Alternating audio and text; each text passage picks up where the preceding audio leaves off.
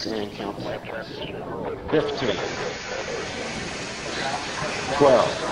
11, 10, 9, 8, 7, 6, 5, start, start, 2, 1, boost ignition, and liftoff of the Space Shuttle Discovery, returning to the space station, paving the way for future missions beyond. Well, for example,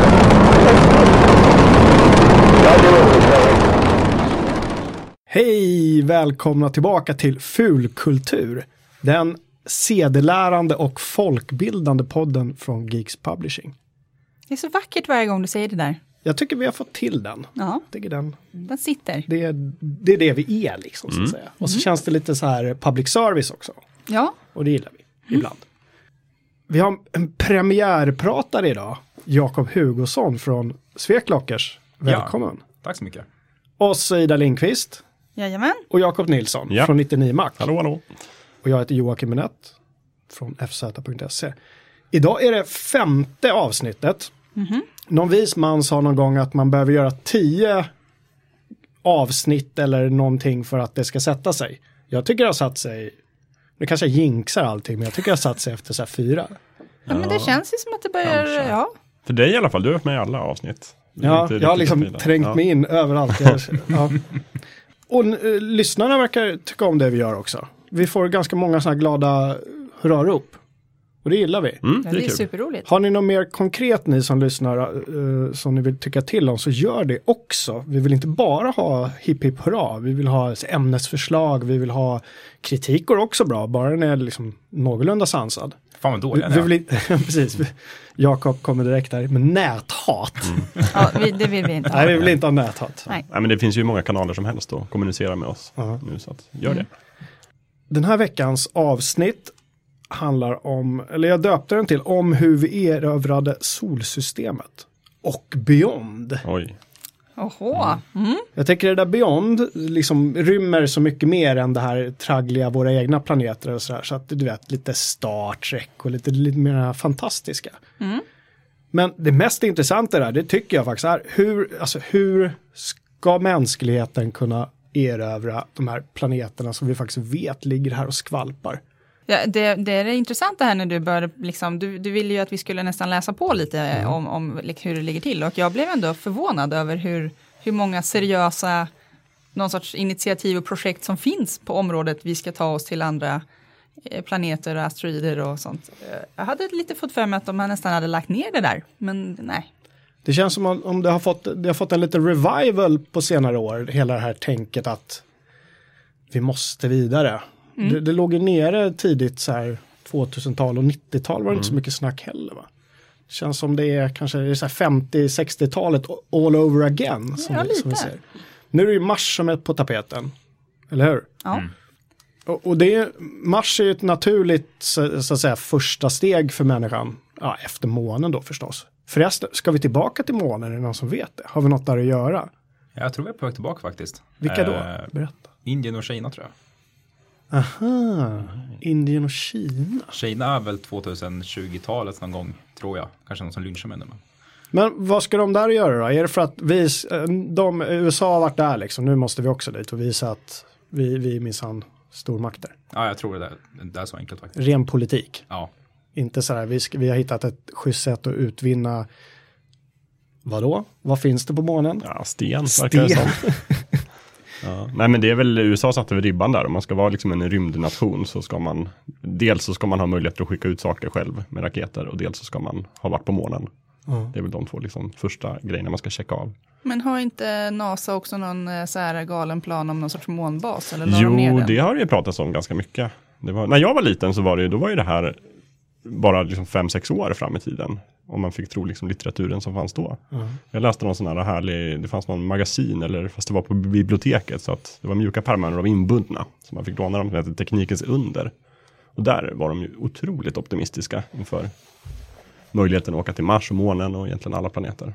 Teknikens under, det, kan, det låter som en publikation vi borde starta här på Geeks Publishing. Ja, men faktiskt, men den var väldigt inspirerande. Det var liksom, och så var det jättefina illustrationer av en, eh, vad heter han nu, Sune, jag har det uppskrivet här. Eh, Sune Envall, svensk illustratör som har tecknat mycket fordon och liksom han målade rymdskeppen på omslagen. Jag, ska, jag försökte hitta den nu på biblioteket för att visa er men den verkar Finns ha det, borttaget. finns det bilder av honom på, på nätet? Det gör det nog garanterat. Kan då kommer ni hitta, någonting? ni kommer hitta som alltid länkar till allting som vi pratar om i det här programmet.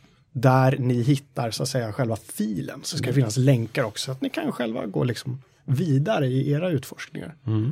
Nej men då var det ju liksom, då var det ju en riktig möjlighet om man ville vara astronaut när man blev vuxen.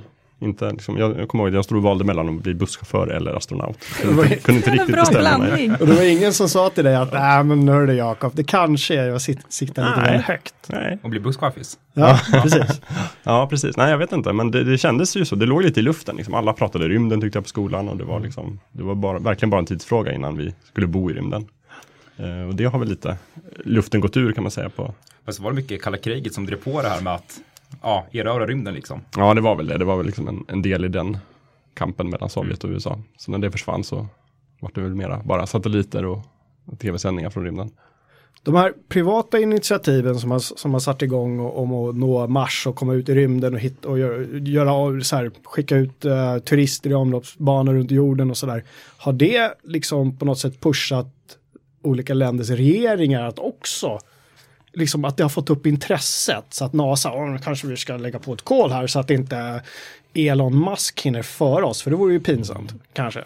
Jag, jag tror lite så kanske, men också har det väl skett en ganska stor attitydförändring i NASA. Att de har ju fått minskade anslag och deras nya policy verkar ju vara att samarbeta med privata aktörer. Som Musk och alla de här privata initiativen.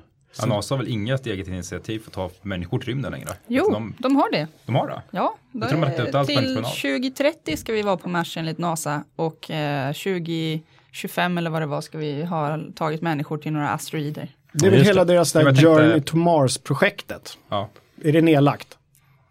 Alltså de, de har ju alla de där projekten, men det de inte har just nu är ju en Pengar. raket som kan skicka upp Ja, saker i de inte omloppsbana. Utan Ja. när de ska göra det så måste de hyra andra, alltså privata företag och deras raketer. Eh, Jag minns inte vad de heter nu, men liksom ja, men det är ju SpaceX Virgin och, Galactic och de eh, är det inte SpaceX? Jo, SpaceX, precis. Jag läste Men- någonstans att NASA, att de eh, i, i som ett steg i den här till Marsresan, att de skulle så här på något sätt sätta gubbar på en asteroid och testa hur det är att liksom bo i rymden. Låter, Ja. det, låter det som en sweet deal? Jakob, skulle du vilja du bo någon månad på en stenbumling? Jag tror inte det, om man hoppar lite för högt så försvinner man ju. Ja, just det, det är ingen gravitation där. Det känns lite Armageddon liksom, sådär, man vill inte vara på en asteroid. Jag har en deal med min flickvän om att jag, om jag får erbjudandet och liksom åka ut i rymden så, så ska jag ta den. Det är liksom, så är det. Men även om du inte kommer tillbaka? Ja, det ska finnas någon sorts plan på en åter, återvändsgränd. Så jag är inte, det var ju något sånt här tokigt projekt om en, en enkel Ja, resa till Mars. Den, eh, därav böjer jag. Men eh, Men det är, det är ju fortfarande tal om det. ja, ja, den är väl lite nedlagd. Utan Nej, de här. håller på i Holland, mm. några forskningsprojekt. Alltså, som jag kommit fram till att det mest rimliga för att kunna ta sig till Mars är att man stannar kvar där. Det är ju hemresan som ställer till pro- problem liksom. Mm. Med, ja, måste ha proviant och kunna liksom lyfta upp från Mars och, och Ja, vidare. Jag, jag tänkte att vi avrundar sen med att snacka lite om vad ni själva skulle ha för grundförutsättningar för någon sån här resa. Jag känner personligen att med mitt usla lekamen så, så har jag liksom problem att flyga till London utan att få panik. Så Ja. jag inte. Men vi pratar om det lite, lite senare. Eh, Men gå tillbaka lite till de här eh, entreprenörerna. Elon Musk till exempel. Är det en kille som Elon Musk som kommer, ja, inte han personligen kanske, men hans företag som kommer vara först? Tror vi det? Han, han har ju en seriös plan på det här i alla fall, får man ju ändå säga.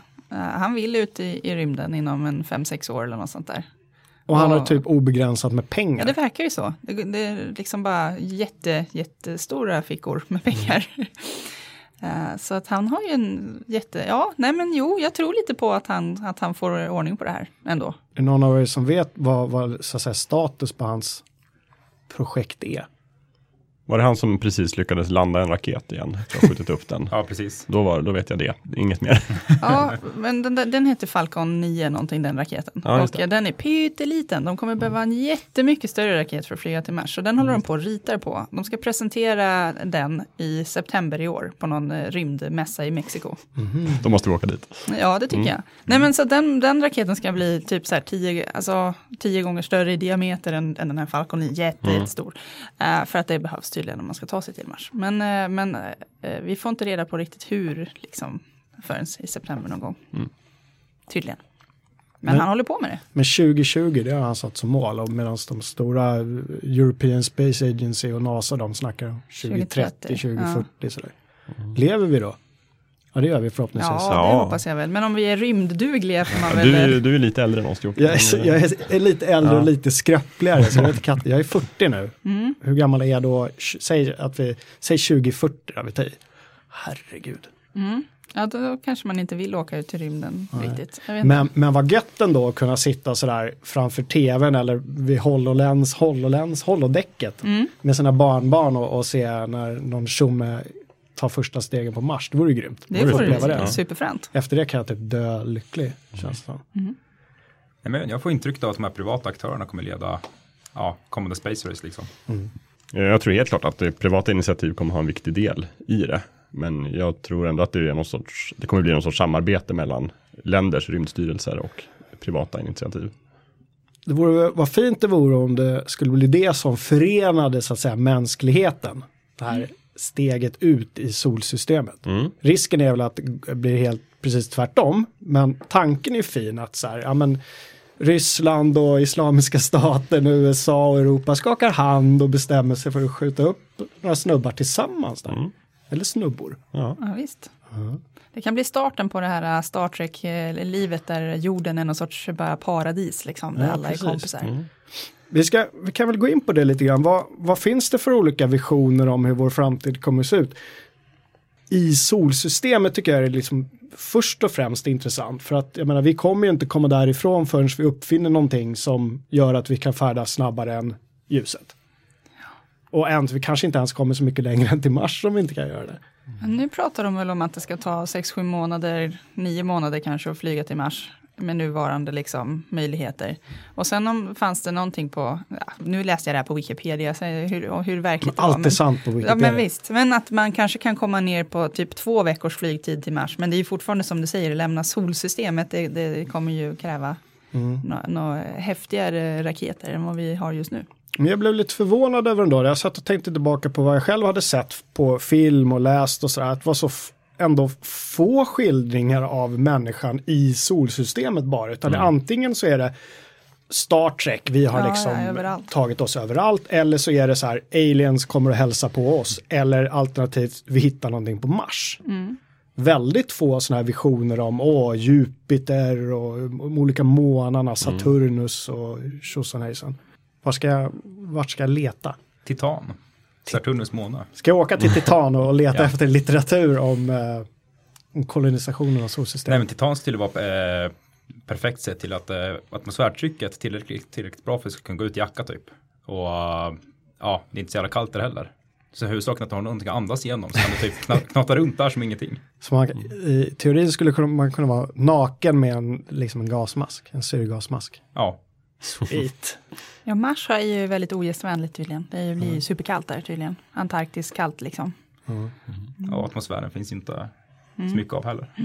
Precis. Men det, Mars har väl ändå lite atmosfär jämfört med till exempel månen som har ingen atmosfär.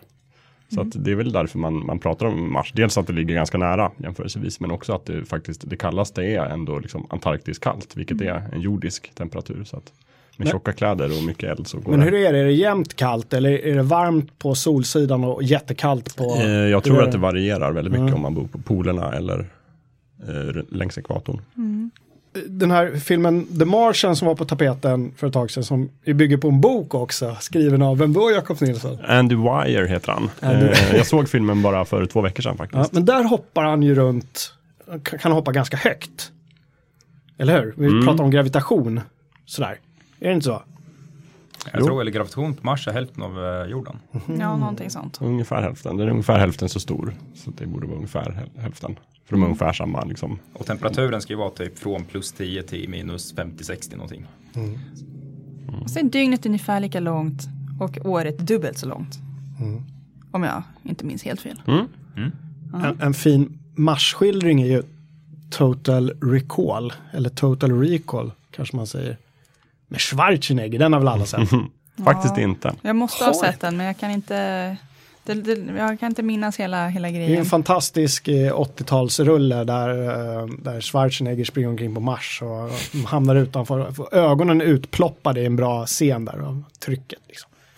Asballt. Det måste ni kolla. Total Recall.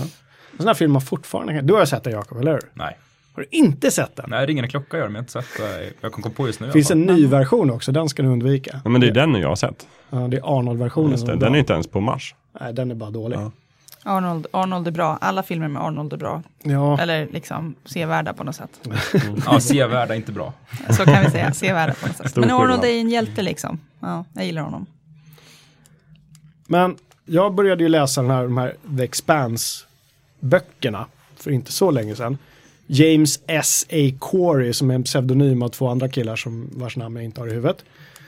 Den handlar ju om att mänskligheten har så att säga koloniserat vårt solsystem. De har inte kommit så mycket längre men, men de har tagit sig dit.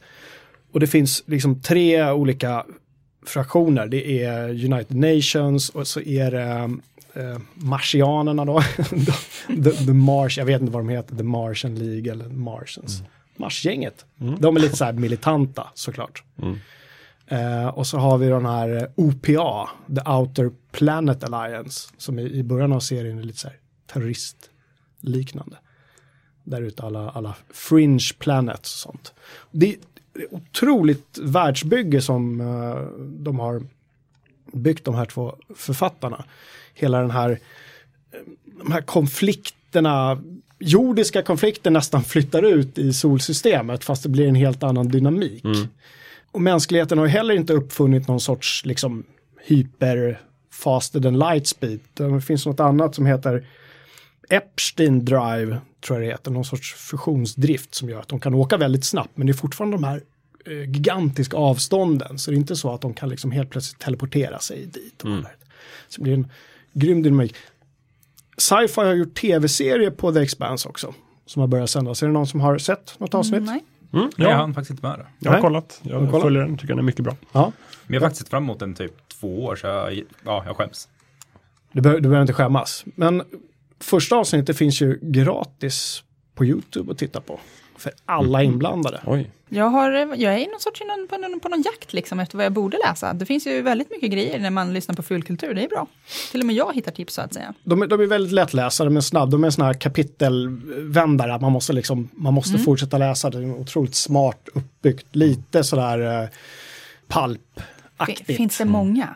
Jag tror det finns fem böcker. Det är bra, Och de är är bra. ganska tjocka. Ja. Och det ska komma ut åtminstone fyra till. En kommer i år. Mycket bra. Jag gillar inte för korta eh, serier. Liksom. Det måste, jag måste, det ska, man ska kunna njuta av det ett tag om man ska börja, tycker jag. Jag är också en typ sån här som The Wheel of Time med 10 000 sidor. Wheel of Time. Det här har vi ett eh, annat fullkulturavsnitt tror jag. Vi kan sitta och prata Wheel of, Wheel of Time. Ja. Och hur bra den första boken var och hur otroligt kast allting var efter den. Ja, vi skulle kunna nyansera det faktiskt. Också. Va? Ja. Herregud, ska vi nyansera det saker tycker jag. Men eh, den här The Expanse, kommer det nya säsonger på tv-serien också? Vet du det? Eller är det? Eh, ingen aning. De, jag vet inte om, om första har sänts klart på sci-fi än. Nej, två avsnitt kvar. Det är två avsnitt kvar. Ja, jag vet inte om det har förnyats. Ja, okej. Ja, för jag kanske måste läsa böckerna alltså. Det skulle tydligen vara det deras mest någon- eh, påkostade sci-fi-serie någonsin. Ja, det märktes åtminstone i pilotavsnittet. Sen ruttnade jag lite, lite grann när, när det blev lite för mycket kulissigt eh, i avsnitt två, två och tre. Sen har jag faktiskt inte kollat mer än så. Jag tänkte eh, kanske plöja böckerna först innan jag ger mig in igen.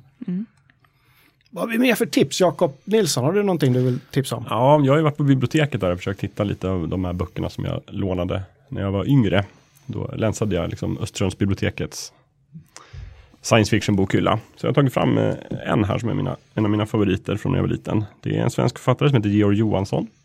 Som har skrivit en eh, bokserie som heter Universums öde. Och eh, första delen i den serien heter Uppbrott från jorden. Den, den är lite, påminner lite om The Expanse faktiskt vad gäller tekniken. Just att det går ganska lätt att röra sig mellan solsystemets planeter. Men det, det går inte att åka liksom snabbare än ljuset och sådär. Och tillvaron handlar ganska mycket om att åka och bryta uran på de olika planeterna och frakta tillbaka till jorden då som är såklart är överbefolkad och nedsmutsad och, och fruktansvärd. Ja, precis. För det, anledningar till att åka här, härifrån, det kan inte bara vara nöjestripper som liksom, utan det måste ju finnas någon sorts ekonomisk vinning. Mm, nej, precis. Får jag läsa lite från baksidan Ja, på den det går jättebra. Det är, vi kanske ska lägga upp en bild på den här också. Det är ju ett väldigt fint omslag. Ja, som ser, nu, tyvärr är det ju så att när jag var liten så var det ett ännu finare Var det? omslag. Som också var illustrerat av den här killen jag nämnde tidigare, Sune Envall. Men sen när de gav ut dem på nytt då på ja, tidigt 2000-tal så har de av någon anledning gjort om omslagen. Jag tycker inte de är lika bra. ja, jag blev lite, jag blev lite äggad där. Ja, De sitter i, nå- i någon kapsel eller någon, någon hytt och så är det Saturnus. ja precis. Men de här tror jag verkligen man kan läsa för sina barn till exempel. Ja. På, på baksidan står det så här, det här är då eh, uppbrott från jorden av Georg Johansson. George tänkte jag säga, George. per automatik. Ja. Så står det så här, år 2129 försvinner fraktskeppet Morningstar spårlöst efter en dramatisk start från Mars. Morningstar är ett litet relativt omodernt fraktskepp i Betamax-klass. 17 500 ton jordvikt. Ägare och skeppare Len Renberg från Thule, jorden. Mm. Alla försök att spåra upp och anropa skeppet misslyckas. Tre jordår senare förklaras Morningstar som officiellt förlorat. Mm. Rafflande! Kolla också hur? alldeles i början av boken där så har du en illustration av Morningstar som jag tyckte var väldigt inspirerande när jag var liten. Jag bläddrar. Ja, titta. Lite som en, en, man har tagit en Concorde och slagit på den med en kastrull, liksom smetat ut den på sidorna. Så lite så ser det ut. Lite så. Skiss of the Morningstar. Är det ett svenskt skepp, The Morningstar, eller är det sån här, vem är det som har... Tror det är amerikanskt, jag vet inte, det står någonstans, jag kommer inte När ihåg. Len Renberg lät lite så här svenskt-amerikanskt. Ja, Ja, ja, grymt. Uppbrott från jorden. mm, Fin- rekommenderas. Fin, fin titel. Det är fem delar i den serien, de är lite olika, en del är lite mera sci-fi artade än andra kan man säga. Ja. Någon är lite mer cyberpunkig och utspelar sig på jorden. Och, men eh, de är att rekommendera. Jakob H, vad vill du eh, tipsa om? Eh, Chasm City av Alastair Reynolds. Berätta. Utan att spoila för mycket, för väldigt mycket spoiler ens prata om egentligen. Men eh, det handlar om en lönnmördare som heter Mirabel Tanner. Som ska ja, döda en person helt enkelt. Och eh, på grund av anledningar så får han flashbacks tillbaka till den första utresan från solsystemet till en annan. Och då är det ju sex sådana här generationsskepp skepp som tar 150 år på sig att åka dit. Så man får ju vara med liksom hela resan. Och ja, konflikterna som pågår där liksom. Med all politik och problematiken att det tar, ja, det tar tid att kommunicera tillbaka med, med jorden och få svar liksom. Är det en serie böcker eller är det en bok? Eh, man kan läsa den fristående, men eh, den ingår i Revelation Space-universumet. Jag tänker eftersom det var en flashback när de går tillbaka till så att säga utresan.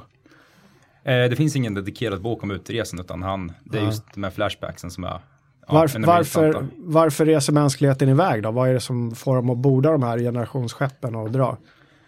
Eh, ja, från början går det ut på att eh, ja, typ jorden har enats om att de ska kolonisera eh, ett annat solsystem. Och sen gör de det utan någon, eh, någon direkt anledning för att eh, jorden ligger inte, svävar inte i fara just då liksom. Så det är bara något initiativ från politikerhåll att vi ska kolonisera ett annat solsystem.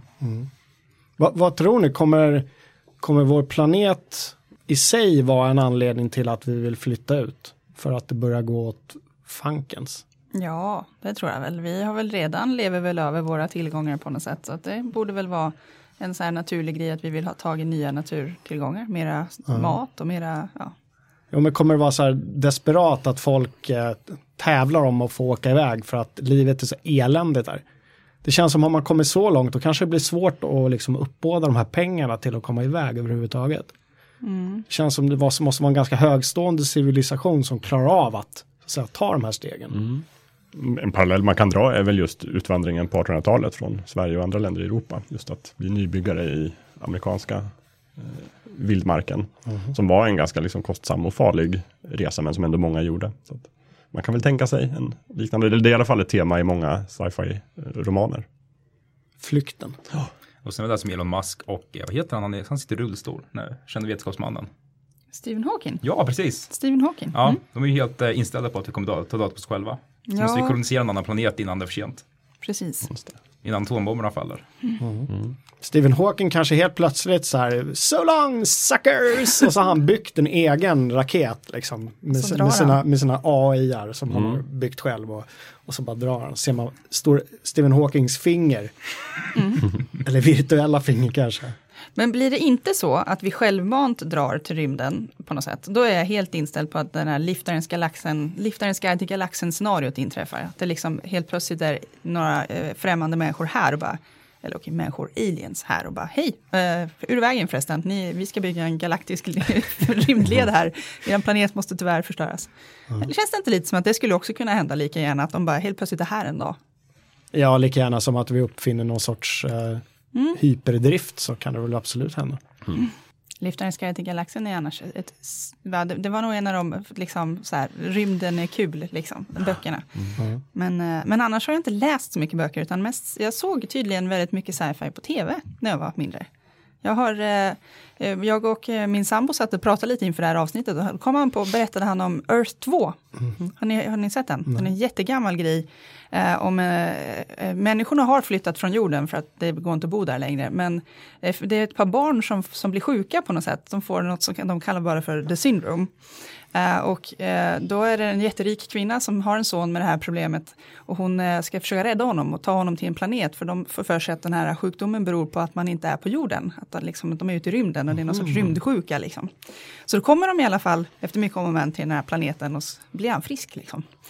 Eh, Men den är, jag hann, vi hann titta lite grann på den in- inför det här avsnittet och den, den har inte åldrats så värdigt, kan man inte påstå. Men när jag liksom såg den så väcktes alla de här minnena till liv. Jag har, jag har verkligen suttit och spänt tittat på det här när jag, när jag, för länge sedan. Men det där är intressant också, för hur, hur kommer liksom kolonisering av andra planeter påverka människans fysik? Vi är inte direkt gjorda för att, för att bo längre sträckor utan just vår, e, vår egen gravitation. I den här Expand-serien, så de här belters som de heter, som lever ute i asteroidbältet på olika stationer, levt där i många generationer. De är ju jättelånga till exempel och smala och sådär. Och så är det lite så här motsättningar, haha, you belter, eller you earthling, you're so short. Och så, men skulle de komma till jorden så skulle de ha jättejobbigt med vår gravitation. Ja. På Mars så pratar man väl om att man måste ha speciella liksom, dräkter på sig för att eh, vi, trycket är, är, så att det ska bli mer rimligt. Och eh, man måste bo i såna här ja, men skyddade mm, liksom, domes av någon sort. För att, iglos höll jag på Ja att säga. men precis, för att annars kommer vi inte klara av att vara på Mars. Eh, och, och så så ja, jag vet inte, alltså, hur klar, astronauterna håller väl på att typ tränar en massa för att motverka muskelförtvining där på rymdstationen tänker jag till exempel. Ja, det är ju inga halvslappa teknikredaktörer som, som de skickar upp. Nej. eh, med så här gubbmage och så.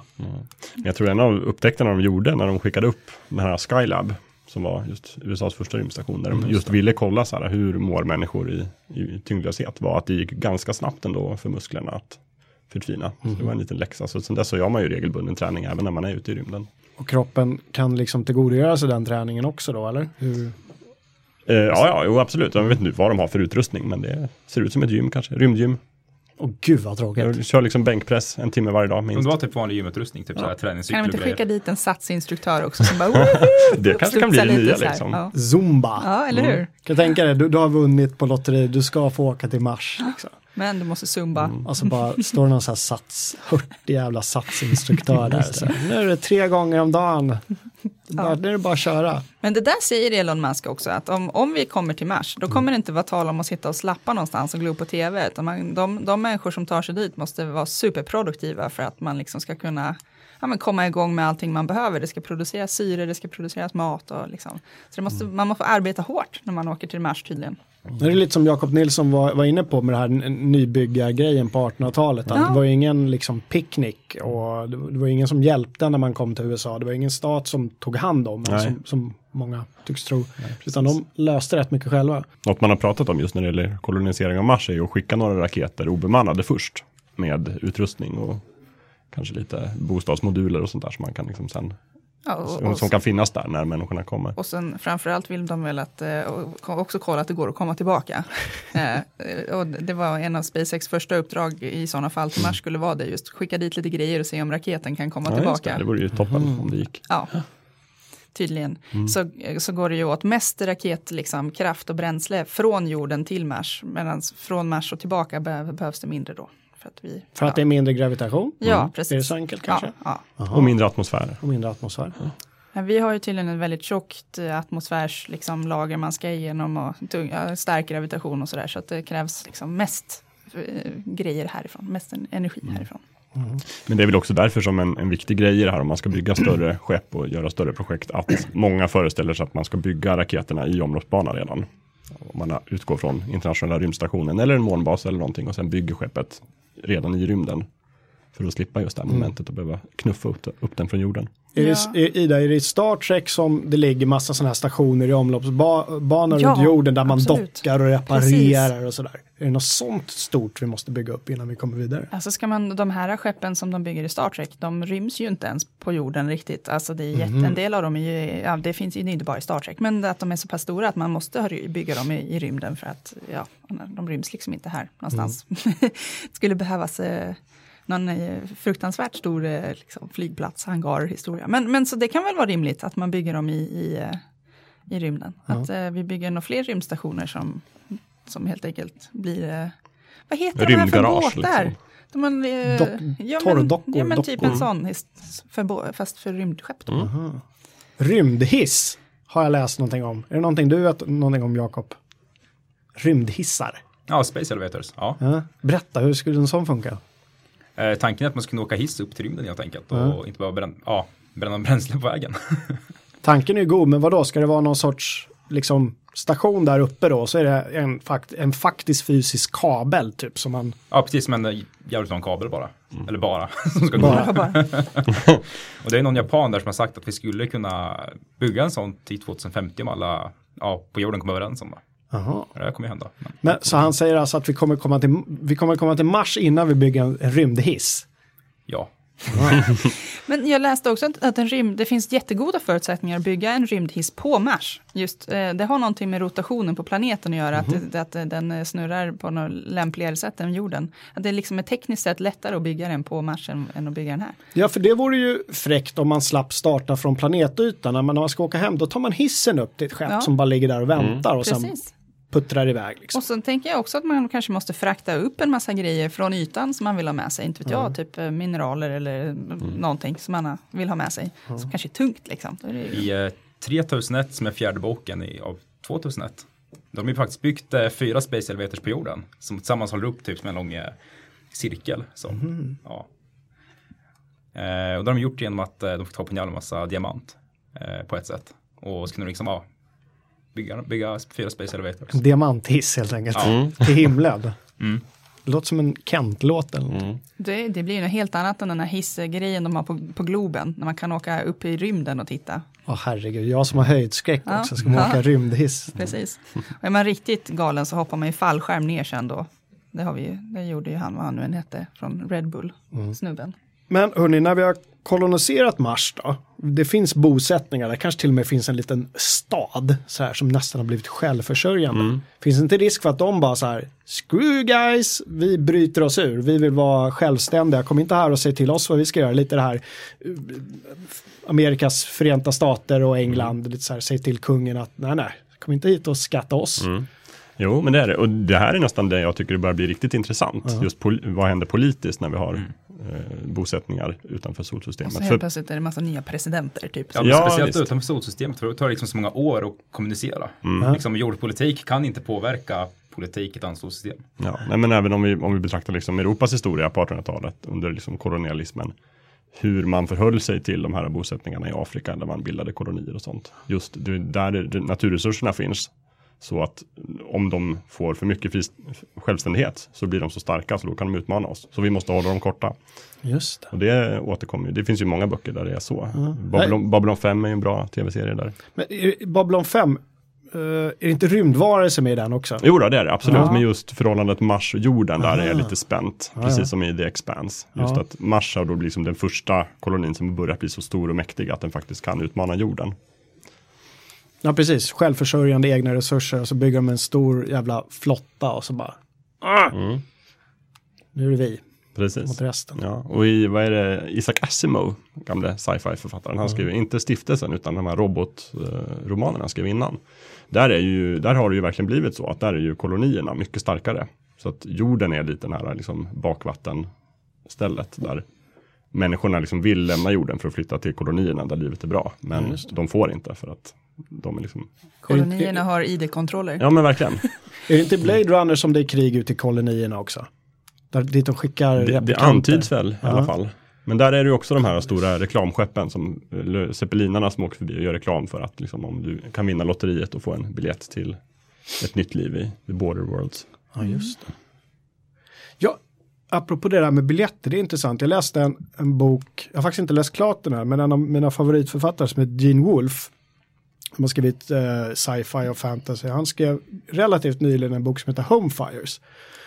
Som i stort sett utspelar sig på ett kryssningsfartyg i Karibien. Det låter inte speciellt sci-fi, men han, han är mästare på att bygg, på världsbygge fast väldigt, väldigt subtilt. Så någonstans där i bakgrunden vet man att ute på kolonierna där pågår det krig och den här huvudpersonens hustru kommer hem från någon sån här eh, kampanj som hon har varit ute på och det blir massa konflikter. Men han håller hela tiden i bakgrunden ungefär som skulle vara en väldigt självklar del. Eh, och det en sån här klassisk nästan Agatha Christie-aktig deckarhistoria.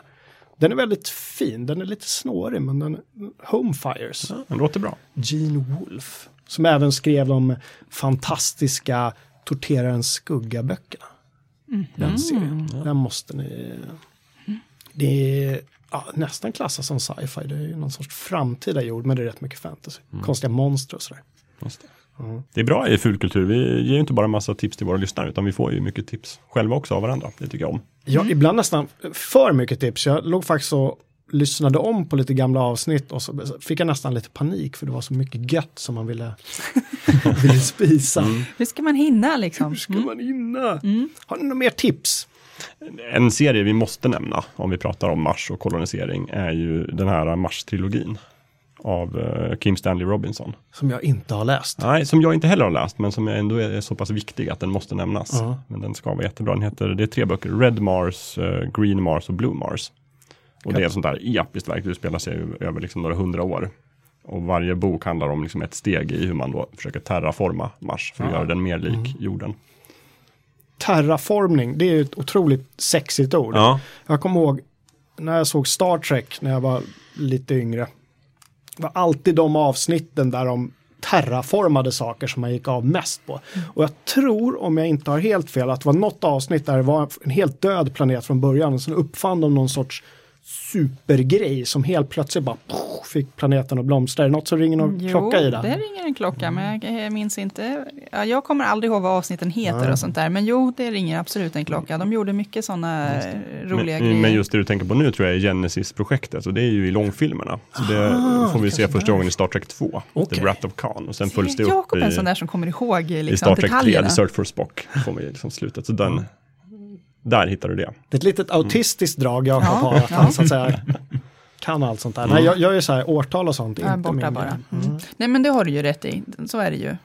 Att det är i långfilmen. Just det. Och klingonerna vill ha det för att det skulle kunna användas som ett vapen och så vidare. Mm. En bra filmer. Det finns ju tv och datorspel också. Mass Effect har vi pratat om tidigare i den här fulkulturpodden. Eh, Det är ingen slump att jag tar upp det igen, det är otroligt omtyckt, en, en omtyckt trilogi. Japp. Men själva liksom grunden till varför mänskligheten i Mass Effect är ute och härjar i, i galaxen är ju att, så att säga, människorna upptäcker den här mass, masseffekten och, och liksom tar sig ut i en jag vet inte om det är en galax, jo det är galaxen va, Andro, den gala, Ja. Mi- Vintergatan tror jag. Och att det redan finns massa raser där som har byggt ett council och liksom de är jätteavancerade. Så kommer mänskligheten där, haha! Hej! Så blir det lite, blir lite fighting först. Eh, Sen så hamnar de då liksom, som en permanent me medlem i det här rådet, council. Eh, men superfin bakgrundshistoria där, hur man liksom, på Mars tror jag såklart, att de hittar någon, någon liksom rester från någon gammal, det är ju inte, Ja. det är inte så liksom uppfinningsrikt, det har väl kanske skrivits flera gånger att man har hittat gamla rymdfornlämningar på Mars. Ja, men det, vi, vi önsketänker väl nästan lite va? Att vi ska snubbla över någon sån här äh, avancerad äh, bortglömd teknik från någon och, och liksom skynda på vår egen eh, eh, resa ut i rymden. Det vore ju fräckt. En monolit på månen. Ja men precis, eller, eller på Mars liksom. Vi, när vi kommer dit då, 20, 25, 30 någonting, så är det någon som bara, ja men kolla här är ju typ en dörr i den här klippan, åh här inne är det redan, åh här finns en rymdraket som kan åka ännu snabbare, ja du vet, lite så, lyxigt liksom. Men Ida, nå- i någon av de nyare Star Trek-filmerna, rätt om jag har fel, fick man inte se också lite där mänskligheten som här första stegen?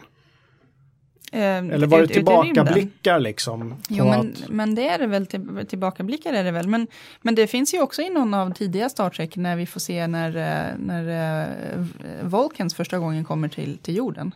det är Ja, de som precis. upptäcker oss och inte tvärtom. Ja, det är det man kallar för first contact i Star. Trek-världen när Vulkans kommer. Och det följs ju upp i filmen Star Trek First Contact med Picard och gänget när de åker tillbaka i tiden och är med om det ögonblicket. Precis. Det är en av få Star Trek-filmer jag har sett. Alltså, ja. Men det är en bra film. Mm. Eh, ja, men du tänker på de här nya filmerna? Ja. ja. Jag vet inte, jag har någon minne av, fast då kanske redan jorden är avancerad, men det, det är väl, han åker runt ibland och fält där. På, Ja, i på någon början, ja, bondgård, men det kanske redan är liksom. Ja, nej, det är Star Trek 2011 Ja. då, den första reboot-filmen. När en ung Men- Kirk åker runt. Just det, men det, det introt är ju fint. Där ser man ju introt i filmen, hela liksom de första raketerna. och Så liksom. nu Ja, tänker du på precis. tv-serien Star Trek Enterprise. Där man ser liksom hur de liksom med små Ja, steg precis. tar sig ut i En- rymden ja, och till slut så är det eh, Enterprise som flyger förbi. Captain Archer. Inte Voyager. Just det. Nej. Nej men det, jag tyckte Enterprise, åh den hade så mycket potential och så dog allting. Ja, den hade sin charm. Ja. Star Trek för mig, det är som en stor mysig smet bara som man så här ja, men det är ju det. det, är ju dyker det. ner i lite då. Men. Captain Archer, han växte ju upp med, med liksom, han, hade, ju- han älskade ju allting som hade med rymden att göra och följde väl sin pappa var det väl. Och så hade han sina rymdskepp och ja, det var fint, det var fint. Och sen helt plötsligt blev han Star Trek, liksom, en captain. Just det, på det första Enterprise-skeppet. Mm. Precis. Vackert. Så hade han med sig sin hund ut i rymden, väldigt spännande. Djur i rymden, ja, det, det, mm. Får jag pitcha en bokserie till? ja gör det. Eh, vi pratade om Mass Effect där. Och just det här att hur, man, hur mänskligheten hittar gamla reliker som gör att vi kan åka ut i rymden. Eh, Fredrik Pohl har ju skrivit en eh, fantastisk sci-fi-serie som heter Gateway. Och första boken heter Gateway också. Eh, bakgrunden är att, att människan hittar en, en rymdstation mellan Venus och jorden tror jag. Som är liksom dold, den är placerad väldigt medvetet mellan planeterna så att vi hittar den till slut. Och där finns en hel hög med rymdskepp. Det finns inga liksom aliens kvar. Men en massa rymdskepp som är förprogrammerade att åka till olika destinationer. Aha. Fortare än ljuset då. Så vi har ingen aning om hur de fungerar. Eller vart de ska. Och då kan man liksom, om man har pengar så kan man ta sig till Gateway. Och så kan man testa lyckan och kasta sig in i ett skepp och åka iväg någonstans. Och har man tur så hittar man någonting värdefullt och bra som man kan ta med sig tillbaka. Eh, Har man otur så dör man och kommer inte tillbaka. Det är inte någon sorts så här intergalaktisk skrotupplag då? Som, Nej, det verkar utan inte så. Utan det är ett stort planerat. mysterium sen. Och det följs ju upp i de Ja. senare delarna. Vad, vilka var de byggde de här skeppen och vart Och tog de varför. vägen och varför Ja. och sådär. Men den är, den är väldigt bra. För den handlar, just första boken handlar mycket om just traumat. Att sätta sig i ett rymdskepp och bara åka iväg någonstans. Och Man vet inte heller. Ibland är man borta i två år, ibland är det två timmar. Har, har det någon som vet om vi, eh, människan har löst det här med att frysa ner folk? Det går ju inte, eller hur? I dagsläget. Nej. Nej, Frysa ner går väl bra. Vi Ja, ja. Tina Alltså det det, finns ju de här galningarna som betalar massor av pengar för att frysa ner sig själva. Men, men, Men om- det är efter de har dött, va? eller hur? Är det inte så? Ja, jo, man frys, det får väl. väl inte frysa ner folk levande? Nej, Nej. nej, just det. De, de dör väl någon sorts död först och sen blir de nedfrysta ifall man ska kunna återuppliva dem sen. Men det är tydligen jättedyrt såklart. För att ja, någon måste ju ta hand om det här kylskåpet. håller Men på det känns lite grann som när att... man Mm. tinner upp dem sen blir det bara geggar kvar typ. Ja, det är jobbigt. Men det känns som vi behöver några kasta in några galningar, några diktatorer in i den här ekvationen för att ta nästa steg. Så här Kim Jong-Un eller vad heter han? Han kanske har lagt hela statsbudgeten på just det här. Att, Mm, Han har säkert redan fryst ner en hel Ja, del av sin befolkning. jo, men han kanske har lyckats tyna upp dem också. Men var det inte på 20-talet den, den här herr Moro i USA? Den här fabriksarbetaren som lät sig frysas ner med Den lyckade ned...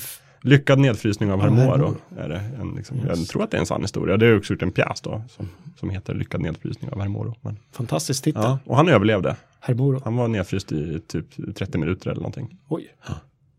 Ja, fast det finns ju exempel på folk eh, som har hamnat i så här isvakar och grejer, Mm. hjärtat stannat och man, man har på något sätt satt igång dem efteråt. Det går. Problemet Ja. med att frysa ner dem nu det är ju att man gör med flytande kväve tror jag. Och liksom, ja, alltså cellerna exploderar ju och det blir inget, inget kvar liksom. Det är ett problem. Det är ett stort problem.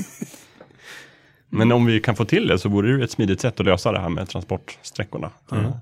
Typ resa 150 år till närmaste solsystem. Ja. Såna här äh, Noahs ark-grejer finns ju med i ganska mycket sån här sci-fi också. Att man liksom, ja men om jorden verkligen skulle hålla på att gå under, vi, får, vi får skicka ut någon sorts Noahs ark-grej för att ta oss vidare. Uh, och det, det finns också en väldigt rolig grej från Liftarens guide till galaxen där, där de snubblar på en sån här ark med typ frisörer och så här Ja, medelklassmänniskor som är helt övertygade om att det också skickades en annan ark med de rika och en, en tredje ark med typ ännu sämre. Men det visar sig bara att hemplaneten ville bara bli av med just de här människorna och skickade iväg dem på, på, på liksom. De Alla bara, hipsters. Ja, de bara, tju, bort med er, vi vill inte Just ha er här. Och det är de som blir sen jordens eh, Ja, första befolkning. precis, Ja. precis. Ja, det är jätteroligt. Vem kan ha vilken författare kan ha varit först att tänka upp det hela det här generationsskeppstänket då? När kom det Oj. egentligen? Var det ju? Ja, det är en bra fråga, men det, Mm. det har ju använts flitigt, det har det ju i många sammanhang. Apropå, när skrev Martinsson Aniara egentligen? 50-tal vill jag säga.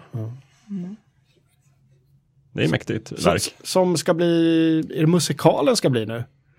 Med Ja. Klerup? Ja, är den inte det redan? Ja, den kanske är det redan. Kanske Eller opera spelas. i alla fall. Ja. Jag vet inte. Kanske vi ska gå på hela, Ja, gi- hela ja. Gigs Publishing. Ja, det får vi göra. Aniara med Klerup. Är det inte också i, i Liftarens guide till galaxen som de, i någon passage när de skickar iväg sådana generationsskepp som ska ta liksom 4000 år för att komma fram. Men under den tiden så har de hunnit uppfinna snabbare än ljuset skepp. Ja, Så att när de väl kommer dit så har det redan bott folk där i liksom 300-400 år. ja. Det var inte de där frisörerna. Nej. eller? Nej, det var några andra. Man kommer fram och så bara, vi inte alls Nej, först. precis. Synd. ja, alltså, vi har ju en självklar grej vi måste prata om, som vi inte har nämnt. Och det är ju Battlestar Galactica. Eh, för för uh, Jakob här, du har också tittat på den. Ja, rätt nyligen. Eh, ja, men, men jag, jag är en serie som jag egentligen, jag har inte klarat av att se färdigt än, för att den är så deprimerande på något sätt. Men, men starten är väl att vi har koloniserat, det, det är 12 planeter tror jag. Visst är det? Mm, 12 Ja, planeter. och sen har vi i alla fall, det har gått bra för oss. Vi har skaffat robotar och vi har skaffat oss, och robotarna har blivit smartare och smartare. Till slut inser de att de är smartare än vad vi är och, och slavar på något sätt och gör uppror och blir skitförbannade och allting blir lite jobbigt för, för mänskligheten. Eh, och till- Mänskligheten går ju från eh, 50 miljarder till 50 000 över, över en natt bara. Ja, ja de, de här eh, robotarna blir eh, jättearga och spränger, eh, spränger våra planeter. Eh, och överlevarna är ju ja, men på typ ett skitgammalt sunkigt rymdskepp och, och går en så här, eh, ja men det här skeppet ska tas ur drift och det är liksom lite bara lite. Alltså det, det börjar med att de håller på att bygga om det till ett museum. Liksom. Ja, precis. Men sen till slut är det typ nästan bara det skeppet kvar. Och vi måste fly för livet för de här eh, robotarna vill verkligen döda oss. Silence. Ja, Ja, precis. den, den är mäktig den serien. Men Alltså det jag tycker om med den serien är att allt är så jävla mörkt och deppigt. Det är verkligen deppigt. Man får verkligen ångest av att kolla på det nästan. Men de här planeterna som, som eh, människorna bor på i Battlestar Galactica, det är väl inte vårt solsystem va? Nej, Utan är det, jag vet inte om jag spoilar någonting när jag säger att ganska så här övergripande story arc i den här serien är att de ska hitta någonting som kanske kan vara Alltså fram, jorden. det framgår ju rätt tidigt. Eh, De bor ju från 12 kolonierna. Och första Kolonier, människorna kommer kom från annanstans från från början. Och eh, ja, sen allt gått åt helvete. Eh, det är ju miniserien i början då. Då eh, ska man försöka hitta jorden. Mytomspunnen planet liksom. Det är med lite religiös mumbo jumbo inblandat där med så här syner och grejer och Ja, ja, hittan och dattan. Och till och med de här uh, Cylons tror ju också på, de blir också, en del av dem är också ganska religiöst lagda tydligen. Det är lite Alltså i början är det rätt eh, nedtonat men sen liksom säsong två framåt blir det väldigt Ja, mycket. mer av det den, ja. den morgonen. Men, eh, men jag kan också, det känns också lite så här att ja, jo, nej, vi, det, vi håller på mycket med robotar redan nu, att det är liksom, vad och, och, och artificiell intelligens som vi redan har pratat om i Fulkultur, liksom, vad gör vi när, eh, när de har gått om oss liksom? Precis. Det var väl bara nu ganska nyligen som någon sån eh, slog, eh, en, eh, någon sån här AI slog något i, i något spel som de Just aldrig har det, klarat i Go. Ja, det brädspelet. Det kan ju bli så att när, när vi väl möter rymdvarelserna first contact, då är det inte människor utan då är det robotar som vi har byggt för länge, länge sedan. som man visst. För där slipper vi hela problemet med att ja, men det tar ju tusen eh, ljusår. Det har ju någon super-AI löst istället då och Ja. liksom discardat oss. Så att säga. Så kan det bli. Mm, så kan det definitivt bli. Hörrni, jag, jag satt och funderade inför det här vad som skulle krävas för, för att jag skulle ta steget om jag blev erbjuden, vilket jag inte kommer bli, att åka till ja, men Mars eller vad som helst. Ja.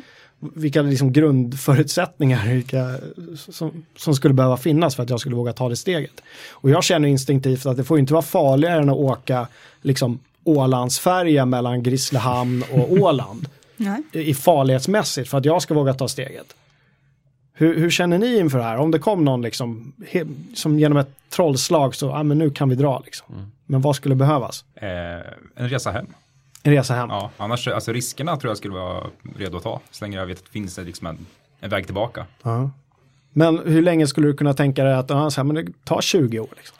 Ja, det skulle vara jävligt svårt att svälja. Några år i alla fall, men eh, 20 år skulle vara jävligt, nej.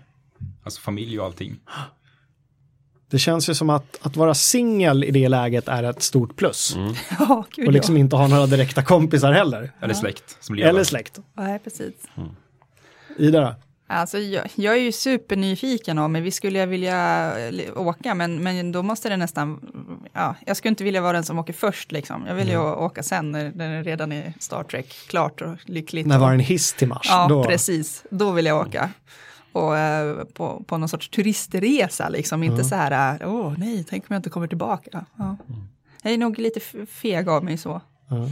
Om han Branson skulle komma då, nu har vi fixat det här med, med jorden runt, eh, reser upp i rymden med, skulle du hoppa på en Ja, sån då? Om du hade råd? Ja, det skulle ju kunna funka ändå. För det, det är lite mera, liksom, där tänker jag mig att när de, när de har kommit så långt, då är, då är det relativt riskfritt. Liksom. Ja. Men det är klart, man ska ha råd med det också. Lite småjobbigt för oss som är rädda för turbulens. Ja. När det blåser lite ovanför Bromma liksom, och man sitter och håller i sätena, då ska man, nu ska man in i, tillbaka in i atmosfären och ut också. Precis. Ja, det lär ju vara lite mer turbulent. Mm. Jakob? Ja, nej men jag går ju bara och väntar på min biljett så att jag, Ja. jag är på. Ja. Det får ju gärna finnas en plan för hemresan, men, men 20 år, det skulle jag nog ta. Det är inga problem. Lätt. Men vilket äventyr Ja, ändå. visst. Du skulle, behöva, du skulle behöva skriva något om det här känner jag. Någon Ja, men jag egen kan ju rapportera kanske 99 mark i rymden. Ja. Så, nej men jag kan skicka liksom, meddelanden hemåt då och då.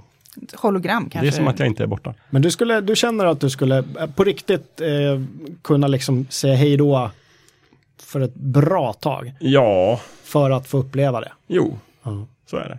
Det är modigt. Ja, det är, jag är modig. När det gäller rymden så. Nej men som sagt, jag liksom, det, var, det har alltid varit en, en dröm liksom. Så det är klart att jag skulle ta den chansen.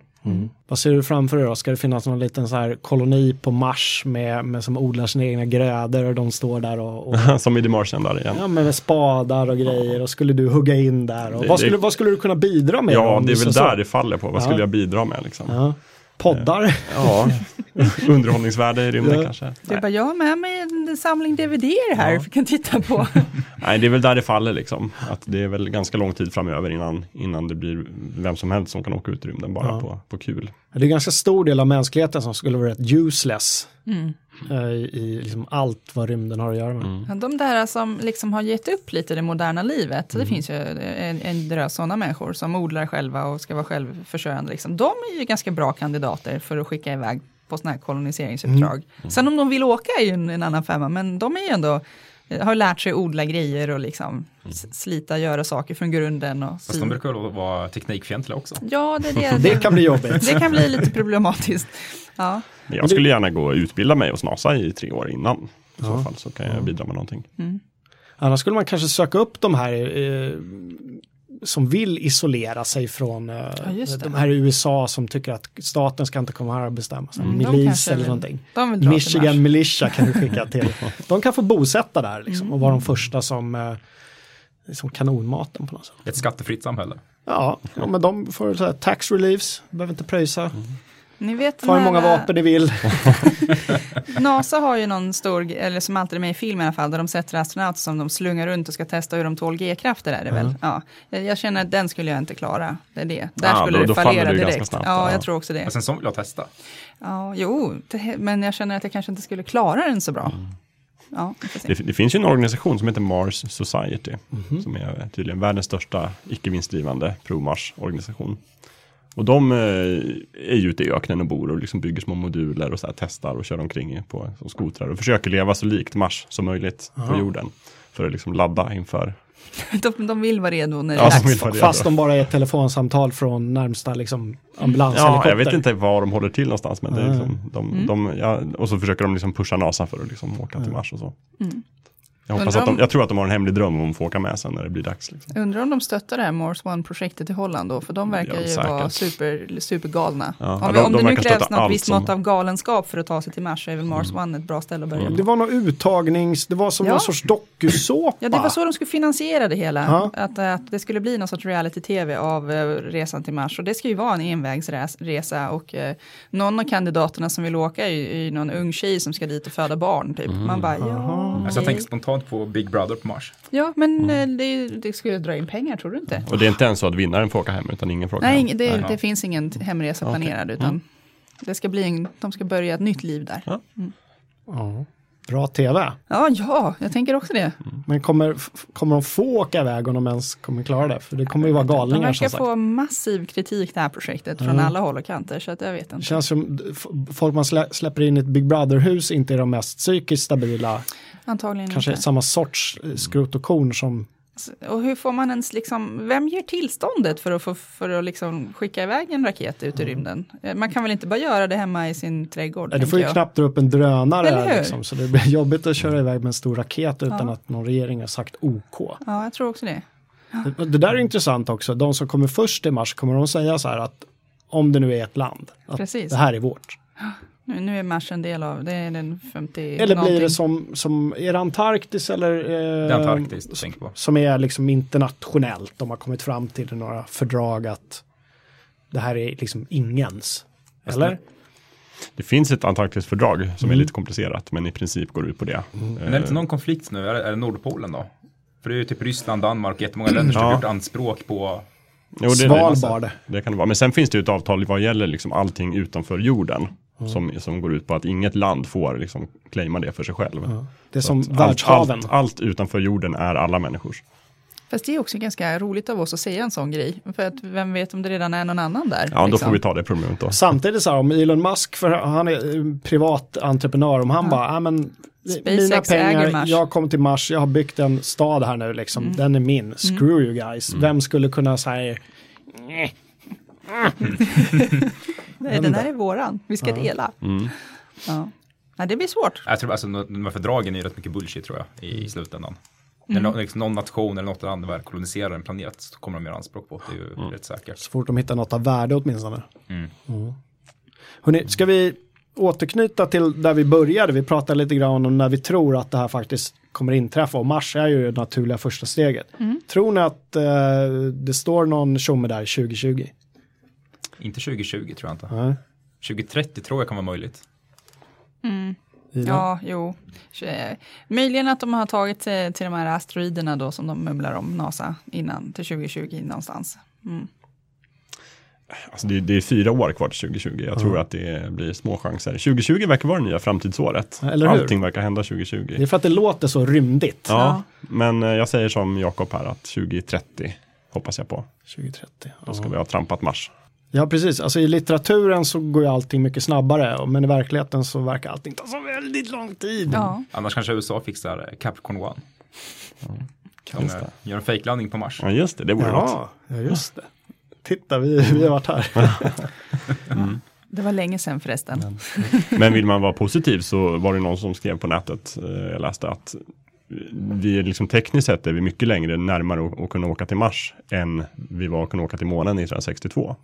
Och då var det ju bara några år senare så gjorde vi det. Så att det allt handlar ju om, om vilja och resurser. Precis, jag menar om alla skulle gå, gå ihop och poola sina resurser så skulle vi kunna komma iväg rätt snabbt. Mm.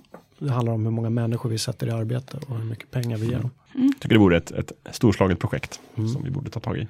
Vad, vad kommer eh, Geeks Publishings bidrag till den här marsfärden bli? Då? Vad tror ni om, om eh, 15 år? Ja, Vi måste ju, då, då måste vi ju ha en rymdsajt, måste vi inte det? Jag vill skriva för någon, någonting som täcker rymden då. Ja. Om det- Journey to Mars-bloggen. Ja. Ja, eller hur? För, Där- där vi- då kanske vi måste skicka med någon redaktör trots allt. Så vi är där på plats. men nu, Jakob. vi får lobba för Jakob. Ja, det vore kul. Men vad bra. Eh, tack för att ni kom hit idag och pratade om hur mänskligheten ska kunna kolonisera solsystemet. Och beyond lite grann. Vi var inne och nosade lite där i alla fall. Vad ska vi prata om om två veckor? Vet du det? Nej. Nej. Men kom gärna med tips, ni som lyssnar. Och tyck till och betygsätt oss och dela oss om ni tycker om vad Ja, vi visst. gör Mm. i sociala medier. Ja. Ja. Vi finns ju typ överallt, gör vi inte? Fullkultur alltså. Ja, överallt där, där man bör finnas tror jag vi finns. Ja. Google plus. Google Plus vet jag inte om vi finns på. och glöm inte att kolla in våra eh, länklister Nej, som vi lägger upp. Där ni får tips om att läsa vidare om allt gött vi pratar om. Ja, men tack då. Ja, men tack själv. Tack så mycket. Tack. Så håller vi det. Till nästa gång. Till nästa gång. Adjö.